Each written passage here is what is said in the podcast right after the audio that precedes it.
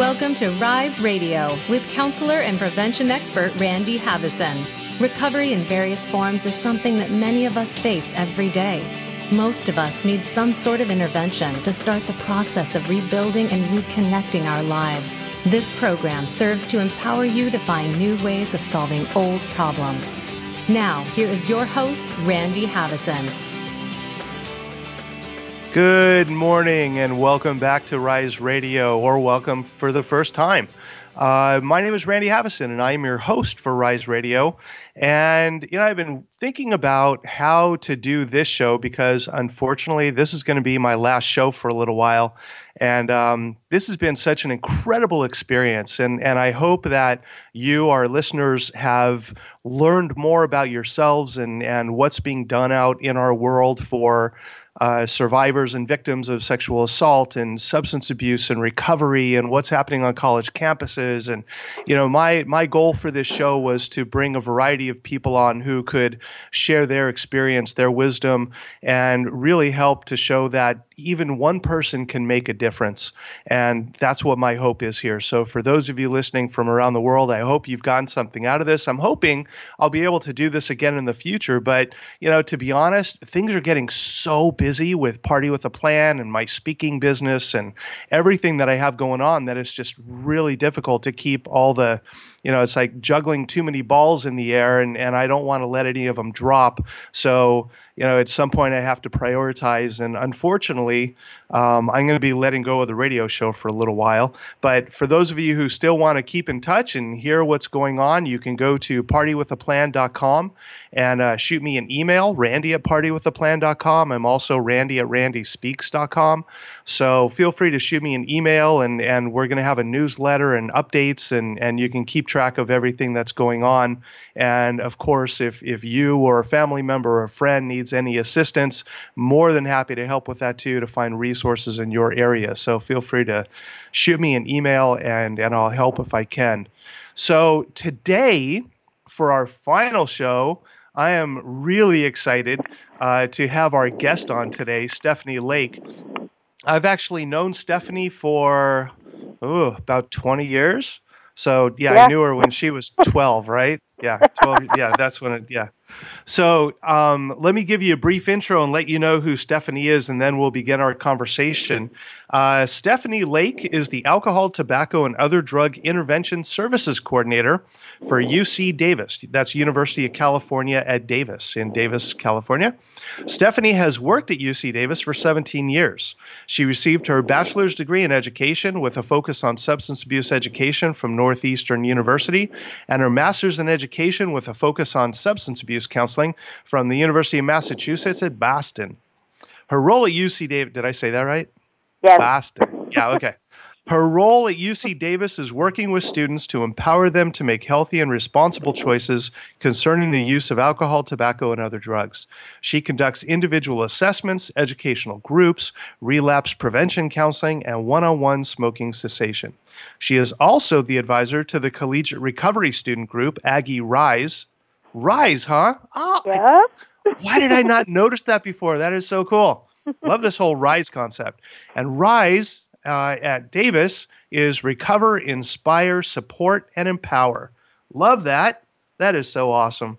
So, Steph, thank you so much for coming on. And, and I could not think of a better bookend for my show. I had Doug Everhart on for my first show, and you get to be on my last show. So, this is really cool. Thank you so much for joining us today. Oh, you're very welcome. I'm happy to yeah. be here. Yeah. So, you knew you wanted to get into this field back when you were even an undergrad, huh? Yes. Wow. How did that come about? What made you think, oh, I want to work in substance abuse? Well, it's a really funny story. When I was 15, I went cross country with my best friend, and her mom was just off. I never saw her actually take a drink, but she was just off, and I found out years later that today she's still an active bipolar alcoholic. Um, and I just never wanted anyone to have to go through what her my best friend went through, what I went through on that trip. And then when I was a junior in college, I actually went to this training called the Elephant in the Living Room and I figured, "Oh, it's going to be about, you know, family members." And it was, but it was about extended family members and at that point was when I discovered that my grandfather had a major drinking problem and a lot of my extended family had drinking problems. Um, to the point of addictions, where my great aunt died of stomach cancer from addiction, my great uncle died from cancer, stomach cancer from addiction. So it's it's rampant in my family, and I worked with a variety of different um, populations at Northeastern, which I loved, and I really discovered my love for college students. So I have worked both at Northeastern, at Wentworth, both in Boston and now here at Davis for 17 years. And I just love working with this population because there's so much hope. Mhm.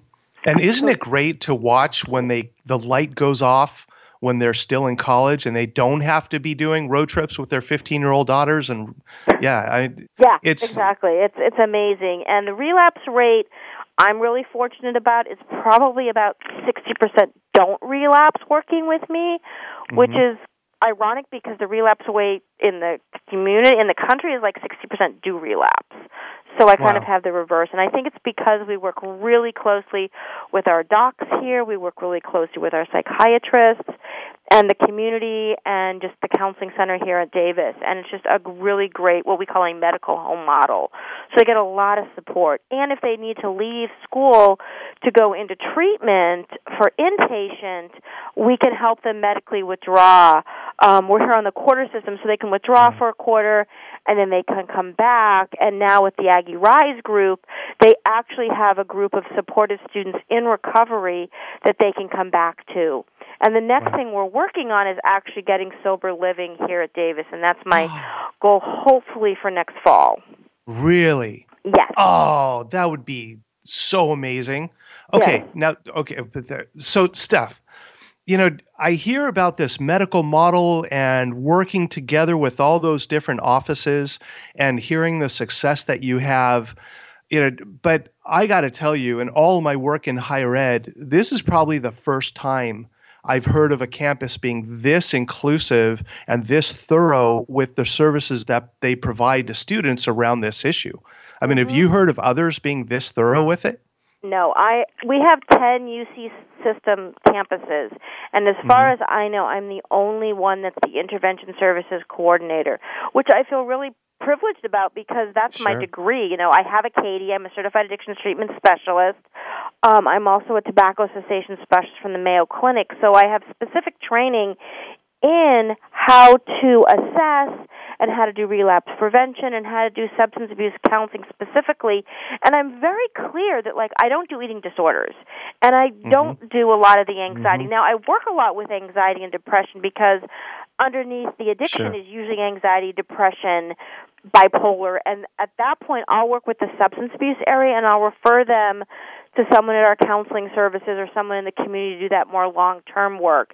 And I'm also really fortunate that I don't have a session limit and I'm free. Oh, so the that- students pay a fee to come to the university and that's how my salary is paid for is through that fee. So they can see me as long as they need to for as many sessions as they need to.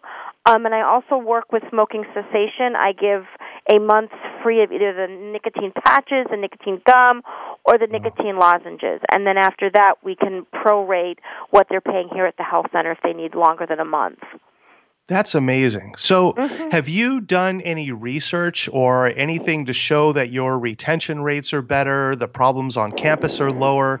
I mean, have you done anything to show the effectiveness of this model Yes. that you have there? So basically, there's, a, there's two things. One is what I use is called a brief alcohol screening and intervention tool. That's BASICS. Mhm. And what's fabulous about BASICS is it's an evidence-based program. And 30 days after the student meets with me, they get a follow-up survey to say, "Hey, how was the meeting? What's been going on?" So I do that. Then anecdotally, because I work at a college campus, I have the fortune of having an email. And I get all sorts of emails from students, sometimes two to three years after they've graduated. As a matter of fact, I just got an email this morning saying, Wow. "Hey, I just wanted to let you know I passed the bar and I'm still sober." Oh. Or, hey, I oh. just wanted to let you know I'm at the University of Michigan on a 10 year track and I'm still sober and it's been two years and I'm still having fun. And I think that's Wow. the important thing is one of the things that I help the students realize is that they can have fun without the drugs and the alcohol. Mm-hmm.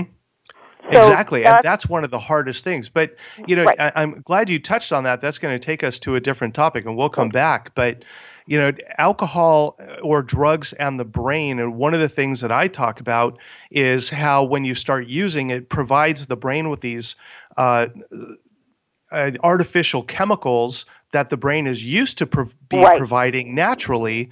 And then once the person stops using, the natural chemicals don't kick in for Right. one to six months. So that's why people feel like, oh my God, I'm not using, but I'm depressed. But you know, have you found that that's the case? And how do you train them that look, this is just a chemical thing in your brain. You will get over this. You can have fun sober. How, what do you do with? How do you do that? One of the first things that I do is I talk to them very early on in their recovery about finding something they like to do for fun. Um, and just you do that for that five to ten minutes when you would normally have the cravings to use, and then they build on it. Um, a prime example is I have a former student who actually has now got a year and a half clean and sober, and he is his main drug was marijuana, and he literally told me it took five months for him to really stop having the cravings. However, right now he's in a band. He's just released his first CD. He's performing Nice. locally in his community. He's about to go national. And he said, you know, if it wasn't for me getting off the marijuana, I would still be sitting in my bedroom all alone, smoking pot and writing songs with the word in the. Ah, yeah. And now he's actually released five songs. They're on YouTube. It's amazing. Um, and he's he said I wouldn't have done it if I hadn't gotten off the pod. But when they're in it, they can't see that far out. But it takes a good five to six months. Now, mainly when I'm meeting with students, I don't talk about the five to six months Yeah. because in the moment they can't hear that. So my job is to like, okay, just for today. Right. And some of them really believe in the 12 steps and some of them don't. Mhm. So my job as a counselor is to meet the students where they are at. And I do True. a lot of motivational interviewing and a lot of cognitive behavioral therapy, um, and a lot of just you know letting them know that if there's besides 12 step, there's also refuge recovery, which is a Buddhist practice, and students are really really gravitating towards that a lot. So there's and then there's also our Aggie Rise program, which is the students in recovery. That's not a 12 step. It's really a peer support group for the students to meet other students that have gone through and are going through what they've gone through. And we meet every Friday at five o'clock up here in the health center. What's great is I'm not there. I'm their advisor, so I'm Mm. there once a month to do the business meeting. But other than that, they run their own group. So someone asked me today, "What do they talk about?" I'm like, "None of my business. It's confidential." yeah. you know, And I how many how make many students do you have in the group? we have about six total right now that are really um that come every week and then there's Uh-huh. about 12 that are like in and out because Nice. we don't again we're not mandating them to come so i would say between 6 and 12 And don't you notice this also that when students do get sober, all of a sudden they're busy. They're in class, they're studying, they're at the Yeah. library, they're in study groups, they're working. So a lot of them is probably they don't have time. It's amazing how much more productive they become. Well, and one of the things that I find interesting about Davis students, and I and I say this with the utmost respect for these students. These students that I work with are brilliant. Mhm. I have a student right now that is about to. He entered treatment on Monday. When he left Davis, his grade point average was a 3.0, and that's low. Most students that are entering treatment, their grade point average is anywhere like a 3.5 or a 3.9. So Wow. they're really doing well academically. And what I say to them is, I'm thinking how much better you'd be doing hmm if you're sober. And once they get sober, they're like, oh my God, I had a student in here yesterday. He's like, Steph, I got my first A. I'm like, great. yeah. He's like, because I studied. I'm like, what a concept. Yeah. Yeah. you know, amazing and I how use that a works. lot of sarcasm, and, and I've had students say to me that they like the fact that I'm not a huggy feel. I'm very huggy, touchy feely, but I'm not like how are you feeling in the first six months of treatment either, because they don't have feelings really, right. and they're Yep. really their dopamine levels are coming back. And when they do start feeling, their feelings are all over the place, which I Mhm. talk to them about. You're gonna feel like really, really happy or really, really sad, but it will level out. They're like, oh, okay. So I make sure to let them know that beforehand so that they're not like, oh my God, why am I crying? Because I dropped the tissue. yeah. Because Yeah, I remember someone saying, "Oh my God, I had the worst day. My painters come and they painted the garage door the wrong color of green. Oh, what am I gonna do?" I'm like, "Wow." how great that that's your biggest problem today. But for people new in recovery, any little thing can just seem so exacerbated. Right, exactly. Yeah. So, uh, you know, God, you touched on so many things that I want to talk. I'm making notes here furiously, keeping up with everything. But I want to get back to, you know, is there anything like research oriented written down on the effectiveness of your because I could see you having a model program that if you had things written on the success of your program, other campuses might be more willing to embrace this. Well, we have our biannual report that comes out every two years, and as a matter of fact, I just submitted my annual report, you know, the biannual review two weeks ago to one of my colleagues. So that comes out every two years, and in that it talks about the what the basic survey results have been. So it's definitely written on that. Nice. But as far and as any other thing, I don't know of anything else.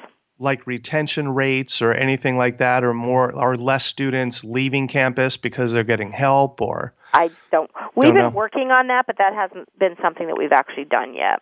Yeah, I mean, I know it would be difficult to even get those numbers, but if you could get something that shows yeah. you know oh that would be so because i think what you're doing there is is so innovative and it needs to be on every campus. And especially I when agree. you're talking about we work with our counseling center and our doctors and i'm thinking oh my god most campuses are still working in silos.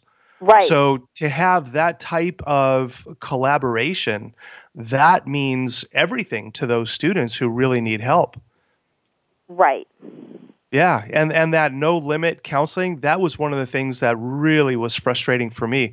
Yeah, okay, the student has a, a alcohol issue, but you can see them for 6 sessions. Exactly. what? It doesn't work. No, no, not at all. So yeah, that's you have a great setup there, and you know I hope that more work gets done to be to show that this is uh, so powerful for the students and the campus as a whole. You know, it'd be great if the whole UC system would embrace this. That would be awesome.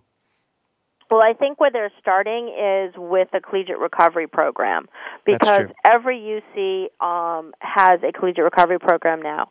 And mm-hmm. we actually have support from our Office of the President. There is a collegiate recovery coming conference coming up on November 12th and 13th down at Santa Cruz um, nice. that's just been opened up and anyone can attend that they're if they're interested in it. And we got a lot of support from our office of the president, which has been really really helpful for that. And then yeah. we as collegiate recovery advisors meet weekly. I mean meet quarterly with the other UCs, and we're actually going to be opening that up probably to the CSUs and other state colleges as, and private colleges as well. Oh, that's wonderful. You know what? I want to talk more about that. We do need to take our first break here. Uh, but when we come back from the break, I want to talk a little bit more about, you know, the UC system mandating all campuses to have a recovery program. You know, this is pretty innovative too. So I want to go into that a little bit more after okay. we come back from this really quick break. So uh, we'll be back talking to steph and about college recovery and everything else when we get back. Live up to your fullest potential. This is the Voice America Empowerment Channel. Randy Haveson is a highly sought after speaker, trainer, consultant, and author. His down to earth approach and mix of humor and insightful information make him a very effective presenter. With topics such as alcohol education, raising self esteem, leadership development, and defining value systems, Haveson has proven to be a pioneer in his field. Randy is a welcome speaker on the international stage with a personality that exudes raw energy fueled with magnetic charisma and the relatability of a best friend. His book, Party with a Plan The Guide to Low Risk Drinking, was 15 years in the making. He has found a research based formula that teaches people how to drink and lower their risk for problems. Party with a Plan goes beyond be responsible and drink moderately by offering specific guidelines for people who want to drink and avoid the common problems associated with drinking. Visit Randy's websites, risespeaker.com and partywithaplan.com for more information. When you make decisions, do you ever find yourself in doubt? Are you trying to figure out what's right with you? Are you ready to truly change your life? Listen for the Access Consciousness Radio Show with the founders of Access Consciousness, Gary Douglas and Dr. Dane Heer. Consciousness is all about including everything and judging nothing. Our program will help you break free from your personal limitations and enhance positive change in all areas of your life. Tune in to Access Consciousness Thursdays at 2 p.m. Pacific, 5 p.m. Eastern on Voice America Empowerment. This is the home of the top life coaches, entrepreneurs, and success drivers. The Voice America Empowerment Channel.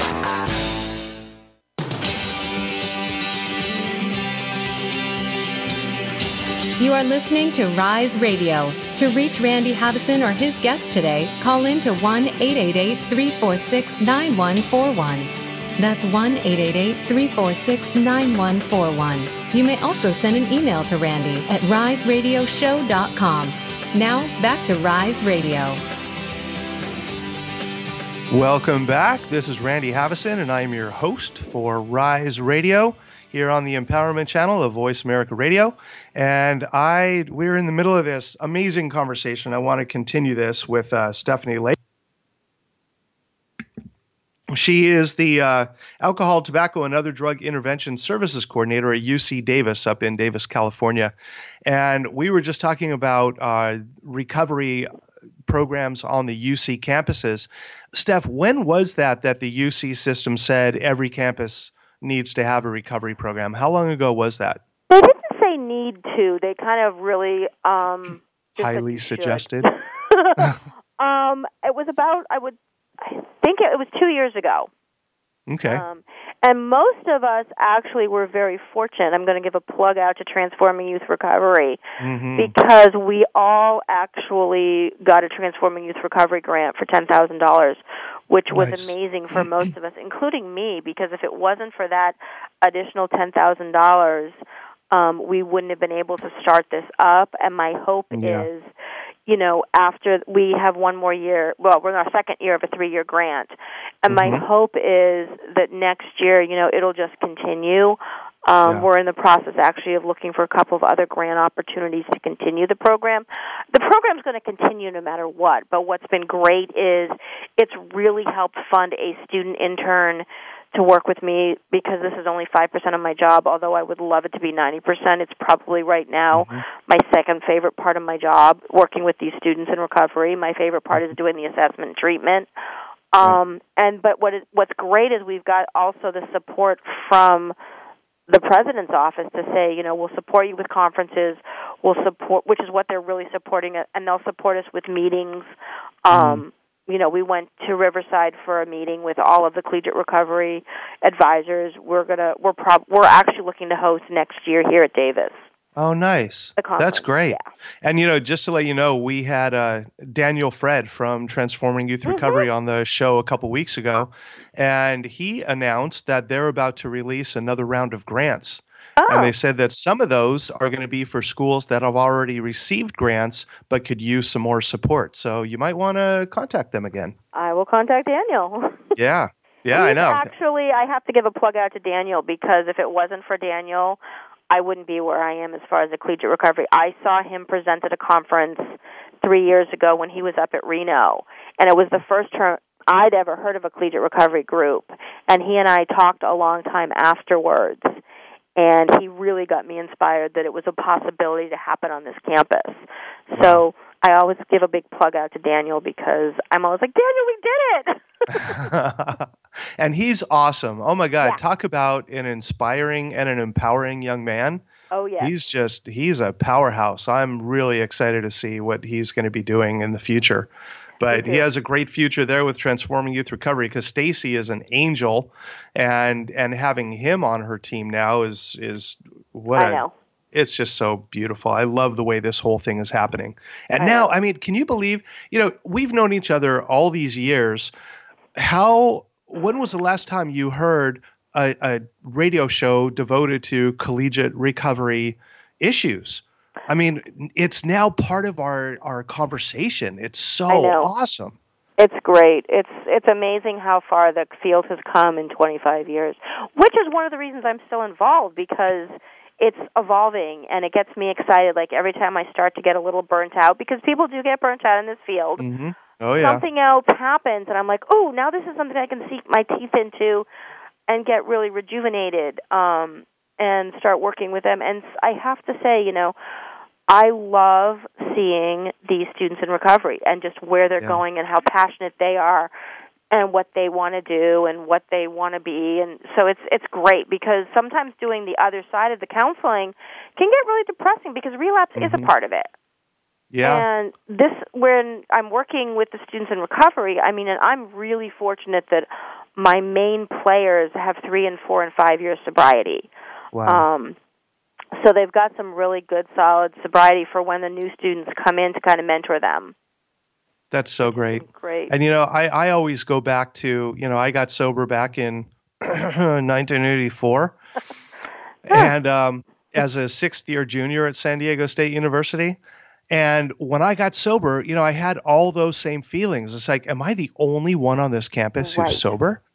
And had no idea where to go. I didn't even know they had a counseling center on campus. So today, for these students to be able to have that system to to hook into, I mean, what a beautiful thing. I can't even imagine what it would have been like if I had that kind of support in my early recovery. That right. would have just made all the difference in the world. I wouldn't have felt so alone. Which so is one of the reasons I did that because I heard that a lot. I'm Yeah. the only one. I'm like, no, you're not. And it's the biggest frustration I find too is we know that there's more than six students on this. We've got 36,000 students here at Davis. Mhm. We know there's more than 12 students in recovery. It's just getting them out there to know that we're existing and that their students are there for them and there's no judgment and there's no 12 step. It's just a place for students to come and be with other students in recovery. Um, So part of my challenge is to get it out there um, so students can know about us. exactly. And you know, another thing that that we fight against is the stigma. Yes. You know, I think a lot of students feel like if they come out and say, you know, I'm in recovery, people are going to think different about me. And do you find the stigmas alive and well there at Davis Oh too? yeah. I mean, I remember when we first started this three years ago. There was one student who I really, really wish would have come out um, eh, because he was in a fraternity and he had just done some great things.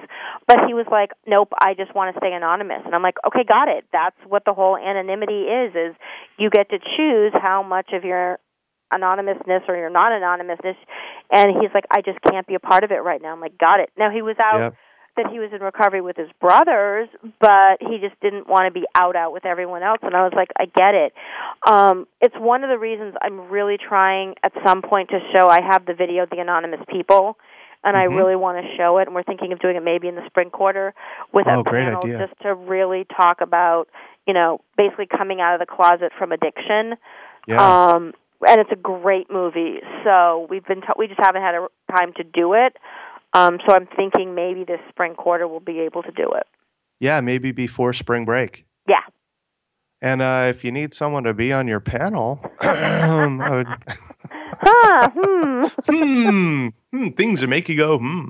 But you know what? I just thought about it because I'm very vocal about my recovery, you know, Mhm. both from my addiction, from my ADD. I mean, the whole thing. It's like, you know, that doesn't define me. It's just a part of who I am. Right. and and I I want people to know that you know it, it's okay to talk about this because when you finally do talk about that talk about it then you find the support. You know i remember my parents when i first got into recovery they didn't want people to know because you know they thought oh what are people going to think of us? And we don't want to embarrass randy. But when i was like no tell people. It was amazing how many other people started coming to them saying hey you know what? My son and my nephew Yep. and my and and now all of a sudden they became a beacon and my phone started ringing more hey do you mind talking to this person because they have a son who so it's it's freeing actually to actually talk about it rather than keeping all that inside Well, as you and I both know, you know, we've been doing this work a long time, and I say this to my students on a regular basis. I have been doing this work for 25 years, and I've never met anyone who can do it by themselves. yep And it's so that's the one thing I say, and the other thing I talk about is baby steps. You know, Mhm. I do not expect you to walk into my office after using for however long you've used and in a day feel better. You know, it's Yeah. about baby steps and it's about possibility of relapsing. And when a student relapses, I am always like, please get in here because you're going to beat yourself up so much more than I Mm-hmm. ever could. And they're always like, well, why? I'm like, because if I sat there and said, you're bad, bad, bad, what are you going to do? They're like, well, I'm going to walk out of your office. I'm like, exactly. So I don't need to tell you you're bad because you've already thought that you're bad and you're horrible and you're a worthless piece of crap. I'm not going Mhm. to tell you that. I'm going to give you tools so that this doesn't happen again. And we're going to talk about what you learned while you were sober. And they're like, oh. Yeah. So my job is to get them back in and to talk about the fact that it's about baby steps. Yep. And it's about we as a society need other people to connect with. And Mhm. being a, and you know, when you're in your addiction, it can be really, really lonely. I've had a lot of students say, "Stuff, I'm with 20 or 30 people in a room, and I am Yep. so alone." I'm like, "I got Yep. it, I get it." But you don't Mhm. have to be alone anymore when you're sober. Right. Yeah, absolutely. And and when you can get into that family aspect of it and, and support each other, that's when the recovery truly happens. Absolutely. Yeah, I I totally agree. So, okay, you touched on something earlier, and I want to get back to this because you were talking about that student who is in recovery from marijuana addiction.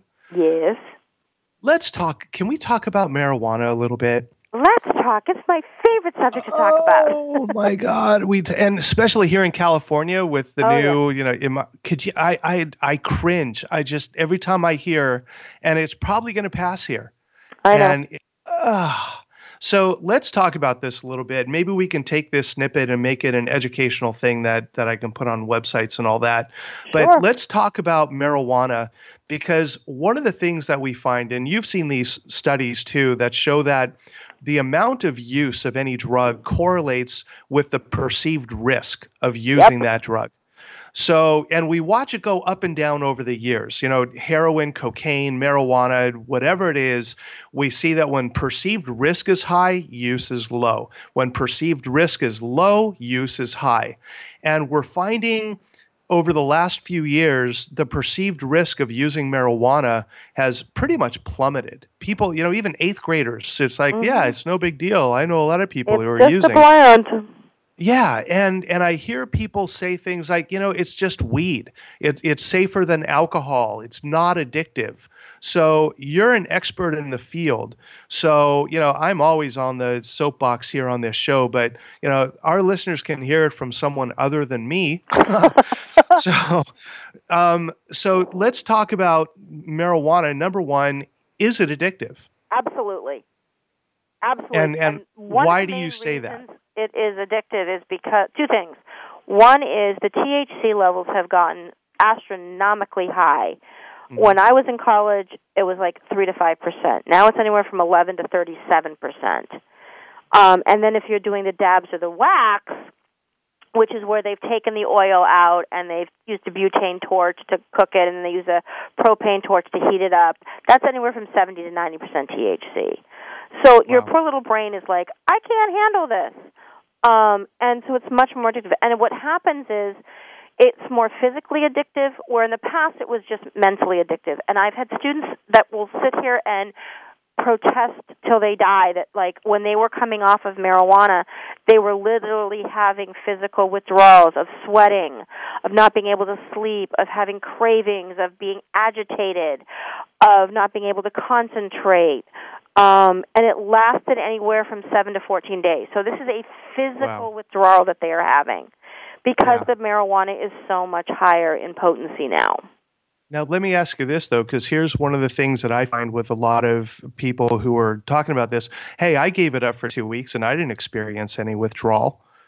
So the So, thing about marijuana that I love and I hate is it's, it's very sporadic. For some people, they immediately start to feel the withdrawal effects. For other people, it can take up to two to three weeks before you start to effectively start to feel the effects because marijuana builds up in your system. So the whole idea that it takes 30 days to leave your system is actually a myth. It's about two weeks before it actually leaves your system completely. So which that means is for some people, they don't actually start feeling the effects for two weeks. But most Right. of the people that I've worked with, and this is both males and females, have said they start to feel it pretty quickly after they've stopped using it. Now, these are usually people who are daily, multiple Yeah. times a day users. Yes. Yes. Yeah. So yeah, oh, I'm sure the withdrawal happens pretty quickly. But you know, one of the things that I've always heard with marijuana being a fat soluble drug, the withdrawal can take longer to start to happen. So someone Yeah. might be able to quit for a week and say, "Hey, I quit for a week. See, I'm fine." But yet Well, the withdrawal is not going to start for you know ten more days, maybe. Yeah, exactly. And I actually heard of a study where a stu- um, a woman went through gastric bypass surgery, and like Mhm. four years after she'd stopped smoking because she was losing so much weight, it was actually stored in her fat. She felt like she was getting high again. Wow. And that Huh. to me is like tremendously. I'm like, wow, that's pretty amazing. But it can Yeah. happen. Um, it's very. It's one of the most interesting drugs to work with too because, you know, with alcohol it's really clear. And I always say, and you actually taught me this more than anyone else. You know, marijuana and alcohol are apples and oranges. So when people are like, Yeah. oh, but it's safer, it's like, but wait a minute. When you get hot, when you take a hit off of a joint, you are immediately high Right. Where if Yeah. someone takes a sip off of an alcohol, you're not immediately drunk. hmm So it's kind of the same. And I tell the students all the time: you're not taking. It's different drugs. And Well, like, here's here's the oh. way that I explain it. When people say marijuana is safer than alcohol, what they're doing is they're comparing marijuana use with alcohol abuse. right, So, it, you know, in that analogy, it's like saying, well, marijuana is safer than Tylenol because I can smoke a joint and not die, but I can eat a bottle of Tylenol and I could die. right, So it just doesn't make sense. But if you take use with use, alcohol is far safer than than marijuana because you can have a beer and not become impaired, but you can't have a joint. The only reason you use a joint is to become impaired. right. Yeah. So it's it's a myth and and needs to be dispelled. Yep, and I do it Yeah. all the time. Yeah, and and I don't know about you, but when you know people, I, don't know how many times this happens to you uh, on an airplane in a hotel lobby. No matter where I am, all of a sudden we're talking about drugs and alcohol and addiction and all that. Oh yeah. and My friends actually say to me, "Stop being the freaking counselor and just be." I'm like, sorry. It's just who I am. It's part of my DNA. I am passionate Yeah. about it, so I start talking about it. Exactly. Yeah, and and the conversation comes up and people ask me all the time, "What's the most dangerous drug out there?" And without any hesitation, I say marijuana. yep. Yeah. I mean, do you agree with that too? Absolutely. We actually, Yeah. one of my dear friends, John Daly, who runs a treatment program here in Sacramento, in California, not just Sac, he's got one in Sac and in Davis and in Walnut Creek, talks about, he has a new talk about marijuana is the new heroin. And what he talks about is the system has failed us. Where it was kind of like what you were talking about, where for the longest time, like heroin was so bad and heroin was so bad, and now everyone's talking about marijuana. Well, it, heroin and heroin and heroin and marijuana and marijuana and marijuana are all drugs, and we as a society Yes. need to start saying that a drug is a drug is a drug. It doesn't matter Right. whether it's it's heroin or marijuana. And actually, I'm on day two of no sugar. Sugar's a drug. Oh, you know, good for you. And it's Yeah, that's really hard. important that we start realizing that even if it's an, a legal drug or an illegal drug, it can still affect people. Absolutely. You know what? I want to. We definitely are going to talk about this more. I was just notified we need to take our our second break. Okay. Um, but yeah, we are going to talk more about this. Um, absolutely. So we'll get through these this break really quickly and get back to it. So we will be right back to you with Stephanie Lake and Rise Radio right after this brief message. We're making it easier to listen to the Voice America Talk Radio Network live wherever you go on iPhone, Blackberry, or Android. Download it from the Apple iTunes App Store, Blackberry App World, or Android Market. Randy Haveson is a highly sought after speaker, trainer, consultant, and author. His down to earth approach and mix of humor and insightful information make him a very effective presenter. With topics such as alcohol education, raising self esteem, leadership development, and defining value systems, Haveson has proven to be a pioneer in his field. Randy is a welcome speaker on the international stage with a personality that exudes raw energy fueled with magnetic charisma and the relatability of a best friend. His book, Party with a Plan The Guide to Low Risk Drinking, was 15 years in the making. He has found a research based formula that teaches people how to drink and lower their risk for problems. Party with a Plan goes beyond be responsible and drink moderately by offering specific guidelines for people who want to drink and avoid the common problems associated with drinking. Visit Randy's websites, risespeaker.com and partywithaplan.com for more information. Most of us have experienced the loss of a loved one, be it a friend or family member. There are all kinds of questions and emotional pain that we go through, but you can move on. Listen for From Morning to Morning with Rabbi Mel Glazer. It doesn't matter what faith you are, or if you even have no faith. You are sure to find meaning in Rabbi Mel's words and personal experience, as well as that of his guests. From Morning to Morning airs live every Thursday at 5 p.m. Pacific Time, 8 p.m. Eastern Time on Voice America Empowerment. Build a better business, achieve that goal, make good on that resolution. The Voice America Empowerment Channel. It's your world.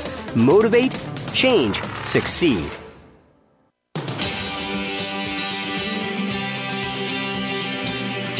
You are listening to Rise Radio. To reach Randy Haveson or his guest today, call in to 1 888 346 9141. That's 1 888 346 9141. You may also send an email to Randy at riseradioshow.com. Now, back to Rise Radio. Welcome back. I am your host, Randy Haveson, and this is Rise Radio. And actually, the last show for a while for Rise Radio. That's God, that's so sad to say that, but oh, I can only do too many things. There's so many hours in a day, and cloning's not legal. But my wife would probably have a real tough time if anyone talked about cloning me. So uh, we're well, there's just one of me, and that's the way it's going to be. And I only have so much time, so. I I I'm going to miss doing this show, but again, for the listeners out there, if I can ever be a support or if you want to keep in touch with what's going on with Party with a Plan or Rise and, and what we're up to next, I'm even thinking I might do another podcast in the future, or I, I definitely would love to come back, back to Voice America. These people have been awesome. So uh, definitely keep in touch with Randy at randyspeaks.com, Randy at risespeaker.com, partywithaplan.com. We got a lot of places you can find me. So uh, feel free to, to uh, go to one of those places and let me know how I can be of service or to just keep in touch with how you can help in your community or with your family and with your friends. So let's come back to Stephanie Lake, who is our guest today. She is the Alcohol, Tobacco, and Other Drug Intervention Services Coordinator. Man, that's a long title. For they UC say a TOTUS Davis. here. The what? They call me a TOTUS. A TOTUS. Oh, that's good. I like that. Yeah. You need a T-shirt that says a TOTUS. I like that. So, okay, before the break, we were talking about marijuana, Yes. and you know, yeah, and we were talking about the myths that are out there and the perception of low risk. But you know, we're dispelling that now. You know, marijuana being uh, what I consider to be the most dangerous drug out there because of that perceived risk. And now here in California and in some other states, we it's on the ballot now for the legal recreational use of marijuana. Um, and it just scares me to death that this is going to pass and more for my daughter than for anybody else. Right. Um, but also for me being on the road. I mean, you know, you have a breathalyzer to test someone if they've been drinking, but you know, we have not come up with a way yet to test someone for marijuana.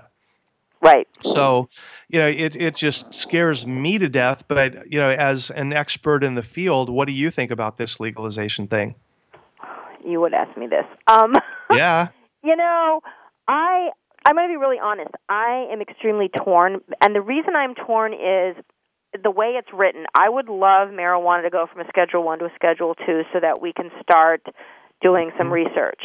I Mm-hmm. You know what? I think- totally agree with you. I yes. do think there are some absolute medical reasons that marijuana works. CBD Mhm. has been amazing as far as helping with seizure disorders Absolutely. and other types of heart problems. But what scares me is that's not what this bill is about. This bill is about the recreational use of marijuana. And that scares me for what you just said because there is so much misinformation and there is so much idea of, well, it's not it's you know, it's not as bad as alcohol and when I smoke I just kind of sit here and get really introspective. Well, that's all well and good, but you also end up with the amotivational syndrome, which is huge. Mm-hmm. You also are yep. killing brain cells every time you inhale because of the carbon dioxide that you're inhaling. And mm. like I said before, the THC levels are so much higher that people are getting addicted. For the first time ever in my known lifestyle, and I mean lifetime, marijuana has just surpassed alcohol as the f- number one inpatient treatment referral reasoning to go in. Really? I did yes. not know that. Yes. Wow. So again, and the problem is for a lot of insurance companies because mm. it's just marijuana, they're still not taking it. So when someone goes in, as a matter of fact, the student that went into treatment on Monday, his drug of choice is marijuana, and he sat in my office last Friday almost in tears saying, I just can't stop. I'm mm. using Adderall now because I'm smoking all the time and it's just a mess. So mm-hmm. he's going in, well, they're going to have to put him in as the Adderall because his insurance wouldn't just take the marijuana. So my yep. hope is that more and more insurances will start recognizing marijuana as a drug and take mm-hmm. it because it is a drug. Uh, you know, it's a very potent drug, and as you said, it's really dangerous. And I think the reason it's so dangerous is because it's kind of like the sheep in the wolf in sheep's clothing. You know, everyone thinks, oh, it's not that big of a deal, and they it pounces and it just gets you addicted. Yep. Yeah. And and it can happen really quickly too, especially for adolescents, young adults. You know that old saying that the younger you start using, the quicker you can become addicted. Yes, so, absolutely. Yeah, so it's it's really important for people to be aware of all the different facets of this. But you know, you mentioned doing the research, and I'm in total agreement. You know, I, I think that there are some medicinal uses for marijuana, but until it's rescheduled, we're right. not going to be able to do the research. So you know, it's it's kind of mind-boggling that it's still a Schedule One, yet there are states that would consider legalizing it for recreational use. I mean, right. it's just such an oxymoron how this drug is talked about. I mean, even yeah. the way it's classified, you know, you have alcohol as a depressant and heroin as an opiate and cocaine as a stimulant, but marijuana is cannabis. it's all it's an all arounder. Yeah, some exactly. Some it's a downer and some it's hallucinogenic. Yep, yep.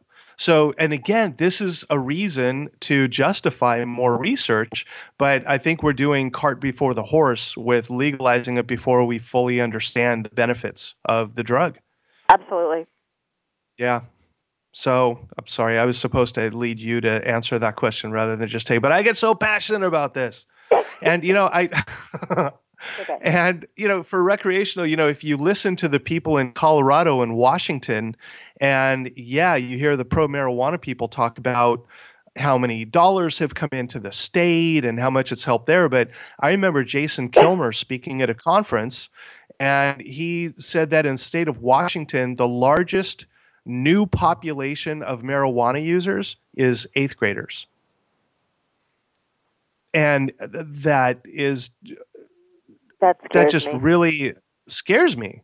You know, because again, you know, would you agree that accessibility breeds higher rates of use? Oh, absolutely. Yeah. So we legalize, and all of a sudden there's a pot shop. Now the eighth graders are getting a hold of it from mom, dad, big brother, cousin, whoever. So yeah, it's it's. I think this is going to be an oops, and unfortunately, we've learned in our history once you open that door, uh, it's really hard to close it again. Right.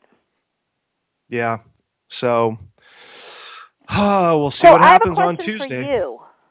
Hmm. I said I have a question for you. Oh, really? Okay. Yes. So since this is your last show, which we're all yeah. very sad about, what yeah. is next for you, Mr. Randy? Uh, Where you do know, you want to go? What do you want to do? Well, it, it's actually what I'm already doing that's taking up so much time. You know, I'm in the process right now of finishing up the Party with a Plan app so Ooh. that people can plan their party before they go out at night, keeping themselves safer, and that's taken up some time. I'm also doing a online video training program that's going to train uh, new professionals in higher education and actually veterans in higher education on substance abuse issues, and we're wrapping up that training. I'm also speaking all over the place. I'm wrapping up the final ed- edits for Party with a Plan, the holiday edition. Um, God, what else am I doing? There's there's so much I can't even keep track of it all. So it's you're just busy. so much.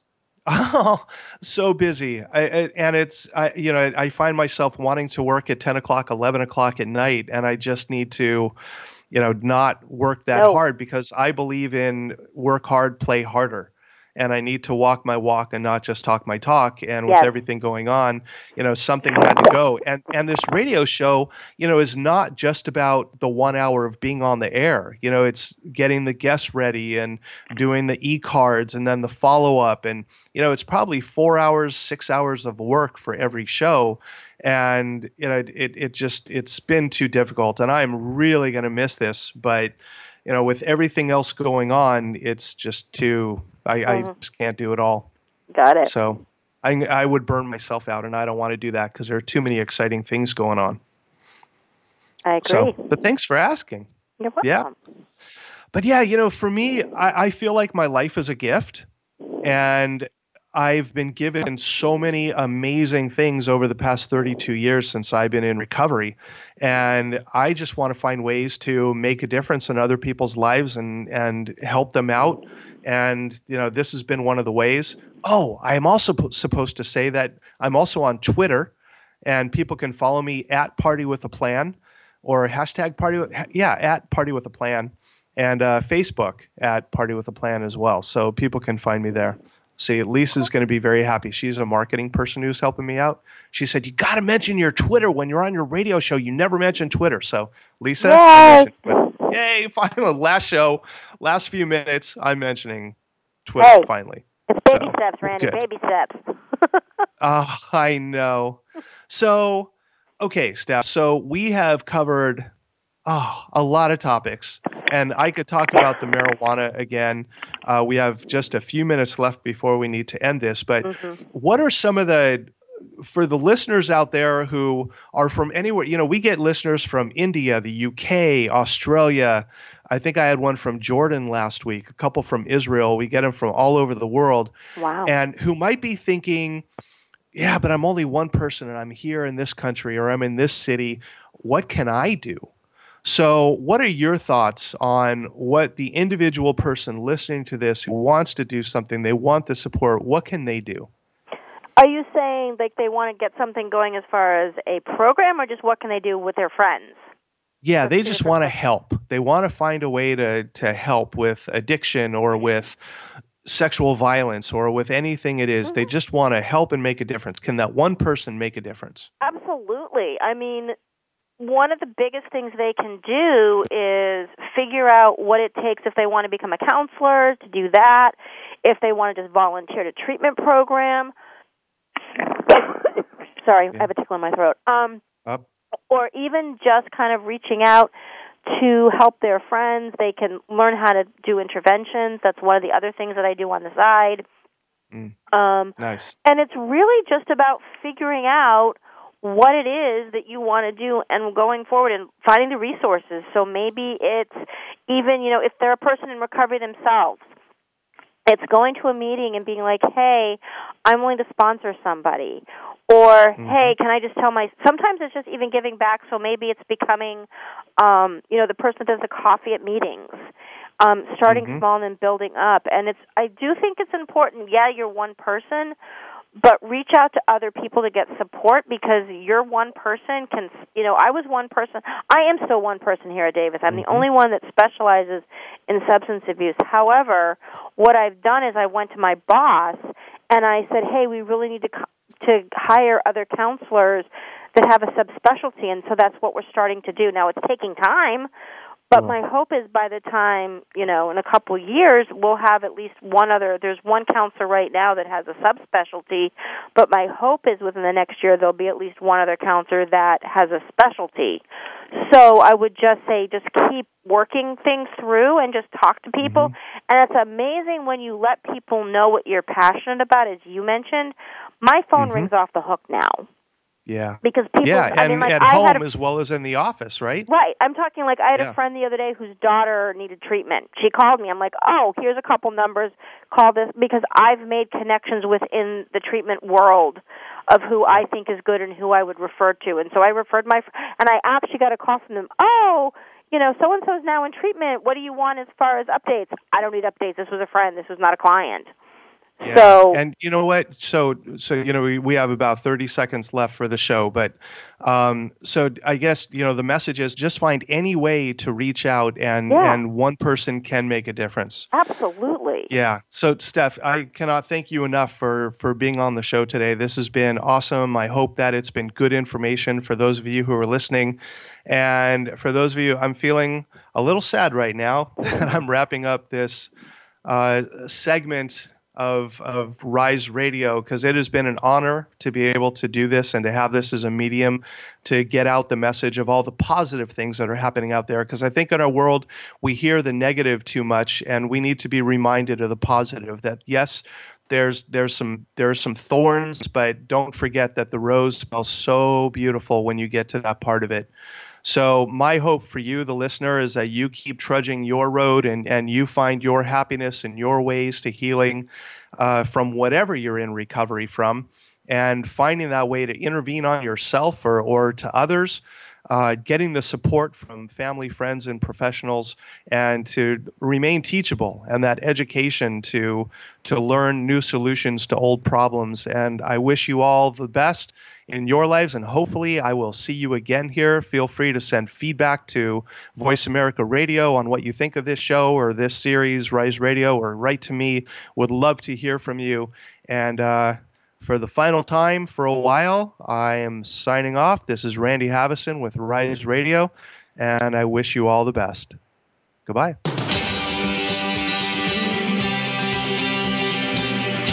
Thank you for tuning in to Rise Radio. Please join your host, Randy Haveson, again next Wednesday at 1 p.m. Eastern Time and 10 a.m. Pacific Time on the Voice America Empowerment Channel. Until our next show, have a great week.